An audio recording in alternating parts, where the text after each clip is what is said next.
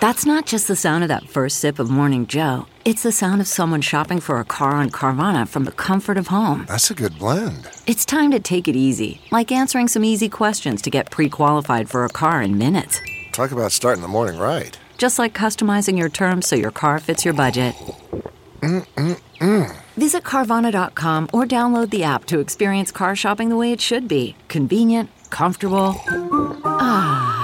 Good morning. I'm Randi Naughton at Fox 2 with your St. Louis news driven by Bommarito Automotive Group. Two people are recovering this morning from a shooting overnight in North St. Louis. Both men were shot in the leg just after 12:30 this morning on North Florissant at Bremen Avenue. A third person was assaulted at that location and also taken to the hospital. A U.S. subcommittee considers Congressman Lacy Clay's gun control bill today. It's one proposal to help stop gun violence. Clay and other city leaders held a meeting about the bill at Harris Stowe State University last month. The local public health and Safety Protection Act would allow cities to set their own gun laws. That hearing is scheduled for 11 o'clock St. Louis time in Washington. It was a tough Wednesday for the Cardinals in Arizona after losing in 19 innings in a game that ended after 3:30 a.m. The Cardinals blew a 5-2 lead in Wednesday's game, lost to the Diamondbacks 9-7. The Brewers meanwhile clinched a playoff spot after their win over the Reds and now